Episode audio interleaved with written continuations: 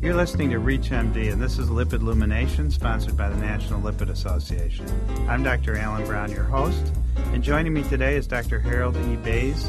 Dr. Bays is the medical director and president of the Louisville Metabolic and Atherosclerosis Research Center in Louisville, Kentucky.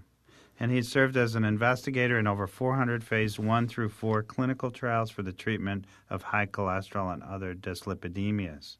Today we're going to be discussing the evolving treatments in lipid management, including the role of niacin, the status of laropiprant, a brief overview of fish oils and omega 3 fatty acid supplements, as well as the novel approaches being used in today's new lipid lowering therapies. Thank you very much, Dr. Bays, for joining us. Well, thank you very much for having me. So, as you know, there's a lot of controversy about some of the more recent uh, combination therapy trials when adding agents on top of statins including AIM High. Uh, and some people have taken the AIM High data to mean that we should not use niacin in clinical practice, which I know is probably not either one of our positions. But I'd like to hear a little bit more about uh, where you think the role of niacin is in dyslipidemia based on the aim high data. Uh, yes, I think that's a uh, I think that's a very good point. Um, uh, I think a message that seems to get lost sometimes is uh, you know some of the older data suggests that it you know at least as monotherapy uh, and in combination with some of the older agents, uh, niacin did uh, seem to have uh, benefits uh, with regard to reducing cardiovascular events. Uh, so I think that's important to keep in mind. Having said that, it's certainly true that the AIM High study suggested that if you have you know really well controlled LDL cholesterol levels, with LDL cholesterol you know around 70 milligrams per deciliter or less, and you and you were able to achieve that with statin therapy. If you added niacin, you know that that extra niacin, you know, may have not afforded any additional benefits, even though the triglycerides were reduced or the HDL cholesterol was raised.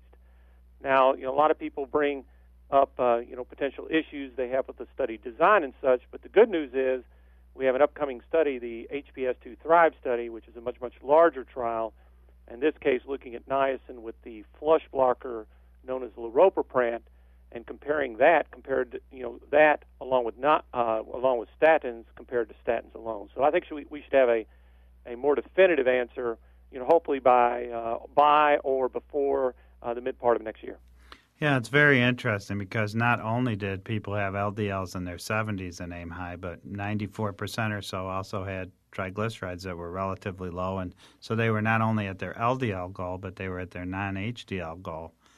So, at least what I took away from that trial is trying to raise isolated low HDL in a patient whose LDL and non HDL are at target does not appear to bear much fruit. But there were so few people with triglycerides over 200 that uh, theoretically we would generally be thinking of as uh, having residual high non HDL. You really couldn't say much about that subgroup. And what I don't know, and you might have some insight on this, is whether or not uh, the uh, HPS2 Thrive baseline triglycerides are relatively high, or are we going to suffer from that same issue that we're looking at patients that are at both their LDL and non-HDL target? Right. You know, I, th- I think uh, I think you're putting your finger right on the issue that we have, not just with, you know, the whole niacin development program, but frankly, with all of our outcomes uh, trials that we do, and that is, you know, once you achieve these very aggressive you know, treatment targets and such, you know, to then uh, require that there be this additional benefit with an additional drug uh, is challenging no matter what the drug is.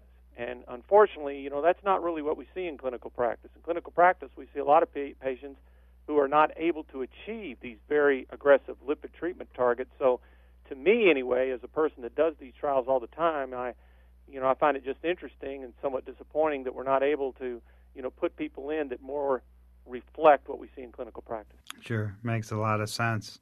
So, on that note, we recently had um, another meta analysis on omega 3 fatty acids.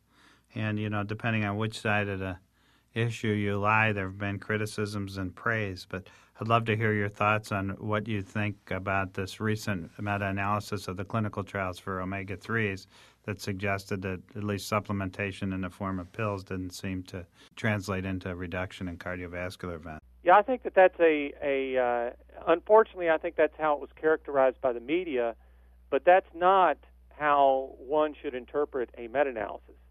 you know, a, meta-analysis is is, is simply a you know a collection of relevant studies, and whoever is doing the meta-analysis can, a meta-analysis can determine exactly what criteria is used in order to incorporate specific studies into the meta-analysis, and then uh, a specific p-value has to be assigned to determine if that's clinically significant or not. And simply because something didn't didn't achieve a specific p-value that was set by the by the people doing the meta-analysis doesn't mean that the therapies were not effective. It just simply means it didn't achieve a level of significance that the authors put. And in this case, the authors put a p-value of 0.006, which was a bit unusual.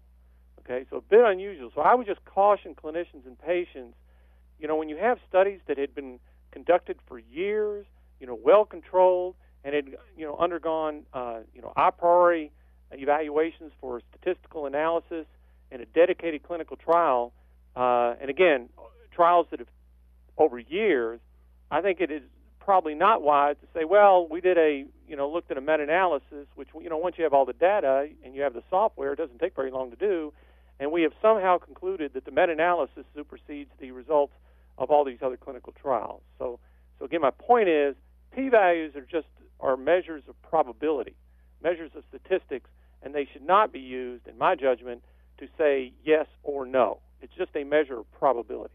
So I understand on that note that there's a new uh, omega 3 fatty acid on the market. Maybe that'll help drive some of the prices down on the current prescription brands. Can you tell us a little bit about that? And also a little bit about how's it different from what we already have? Yeah, and I think that fits into exactly what you're talking about. Uh, you know, there's this uh, AMR 101, uh, you know, its trade name's Vascepa, but it's AMR 101. It's an EPA only drug. So, as you know, the current prescription omega 3 fatty acid uh, contains EPA and DHA.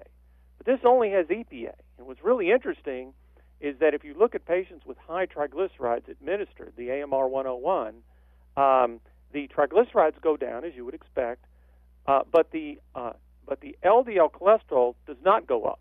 And as you know, particularly in patients with very high triglycerides, when you administer fish oils, EPA and DHA, sometimes that LDL cholesterol can can can really go up.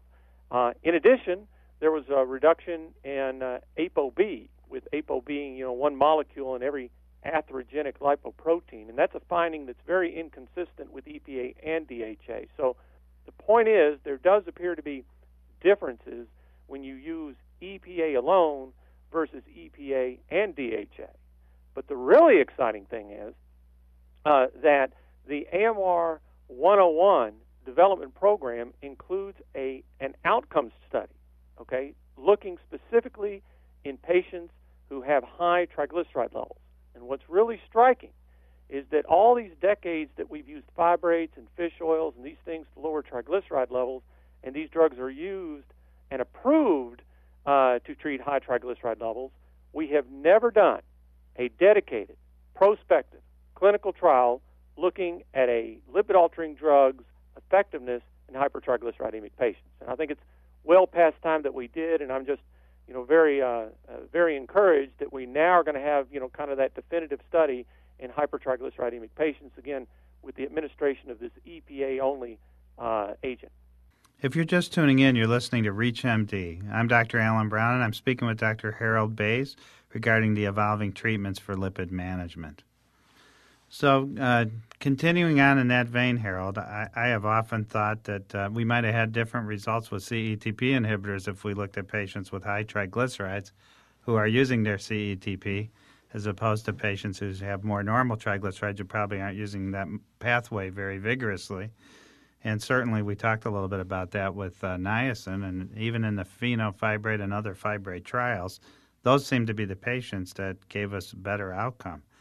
So, with that said, that's a good segue into uh, cholesterol ester transfer protein inhibitors or CETP inhibitors. Where do we stand with the CETP inhibitors in 2012, and what can you tell us about current trials that are underway? I think uh, it would be um, an accurate characterization that the that the pursuit of CETP inhibition uh, towards reducing atherosclerotic event has thus far been challenging. Uh, the initial one that was um, uh, most aggressively evaluated was torcetrapib, and uh, and it had dramatic improvements in HDL cholesterol and substantial reductions in LDL cholesterol. The HDL cholesterol went went up by over 100%, and the LDL cholesterol went down, depending upon the trial, about 30%. So everybody was very excited. Unfortunately, if you added the torcetrapib to to a statin, in this case atorvastatin, uh, then your risk of atherosclerotic cardiovascular disease was actually greater than if you had just taken atorvastatin alone. So that was very disappointing. And then we followed that up with dalcetrapib, which you know inhibited uh, CETP a little bit less, and they and the thinking was, well, you know, maybe we shouldn't be, um, you know, inhibiting CETP quite as much. Um, unfortunately, that that agent was discontinued from development earlier this year due to lack of efficacy or what they call futility. So the thinking now is is that the torcetrapib, the reason that it may have had adverse uh, effects on cardiovascular disease is that is that it might be molecule specific, that it might have uh, effects upon the adrenal gland and mineralocorticoids and increase in blood pressure. And if you could just find something like torcetrapib, but that didn't have these off-target effects, you know, everything would be all good.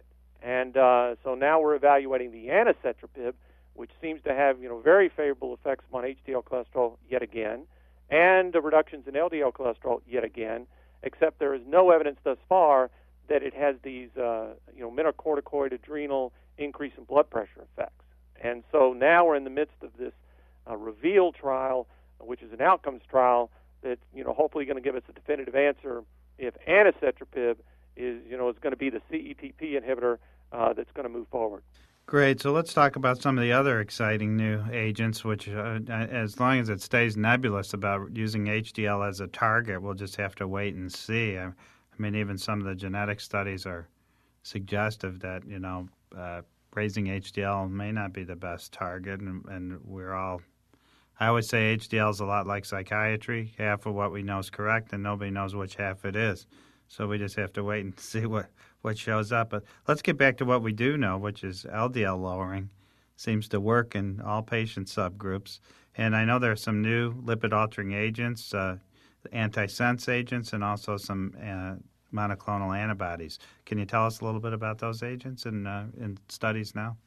Sure. Uh, the uh, first one, as you mentioned, is the uh, the, you know the antisense drug, the uh, and there, uh, what it, uh, what mipomersen does, it's antisense uh, towards the development of the ApoB. Okay, so it, it specifically targets a protein. The advantage there is that uh, you are surgically, you know, attacking uh, the uh, the you know apolipoprotein that is found in atherogenic particles. So so the hope is that you would avoid you know collateral what they call collateral effects that you often find in less specific type therapies. So that's a very interesting approach, the antisense approach. You know, very interesting. Now, of course, it may have its uh, you know potential downsides, which would be injection site reactions because it's given as an injection and increase in liver enzymes, and those things are all being evaluated in clinical trials. But then we have the um, we also have a, a, a new class of agents that we're doing uh, you know many many trials, uh, the PCSK9 inhibitors. And what a PCSK9 is a is a moiety that uh, helps in the degradation of the um, of the LDL uh, receptor. Okay, so what's really exciting, at least to me, what's really exciting about this, about the monoclonal antibodies uh, to the PCSK9, uh, is that uh, by uh, inhibiting the degradation of the LDL receptor, you would have enhanced LDL receptor activity. And I think you alluded to this correctly earlier on when you said, you know, here's something, a mechanism for which we are familiar. I mean, many of your listeners probably know the you know the very older oldest drugs that we evaluated were the bile acid sequestrants, and one of their major mechanisms of action in lowering LDL cholesterol is that they increase LDL receptor activity. Ezetimibe is a cholesterol absorption inhibitor. One of its main mechanisms of action is that it increases LDL receptor activity.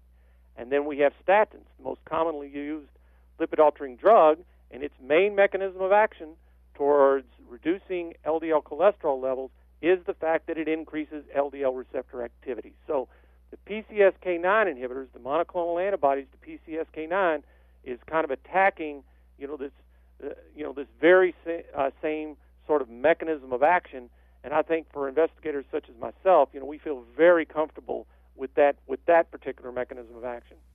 So we've talked about the antisense technology with mipomersen, which is basically a, a drug that interrupts the translation of messenger RNA for the protein ApoB. And then we've talked about um, antibodies directly towards this moiety, as you described it, the PCSK9 that binds with the LDL receptor and facilitates its degradation. So by by using an antibody to attack that, you the LDL receptors hang around longer and have more expression on the surface of the cell. Both fascinating. And now you, there's some other agents that work with uh, slightly different mechanisms that are also quite exciting, right? Such as uh.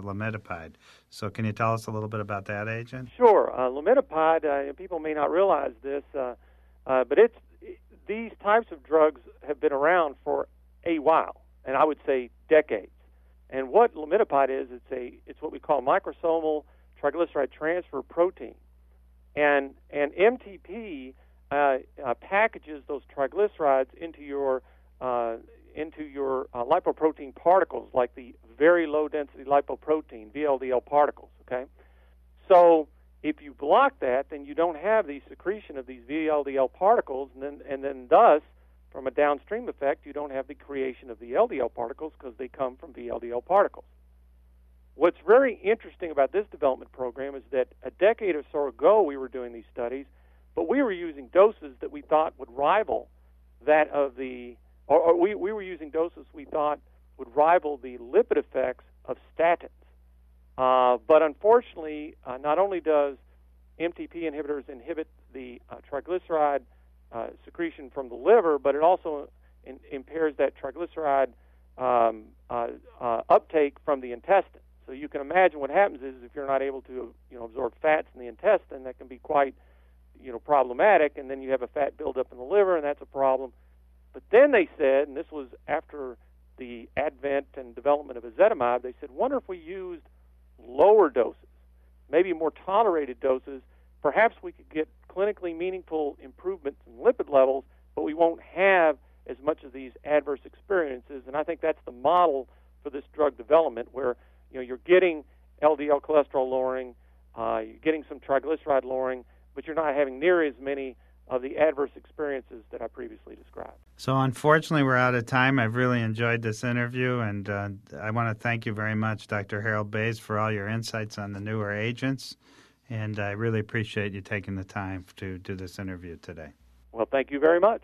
And I'm Dr. Alan Brown. You've been listening to Lipid Illumination, sponsored by the National Lipid Association on ReachMD. Please be sure to visit our website at reachmd.com, featuring podcasts of this and other series. Thank you very much for listening.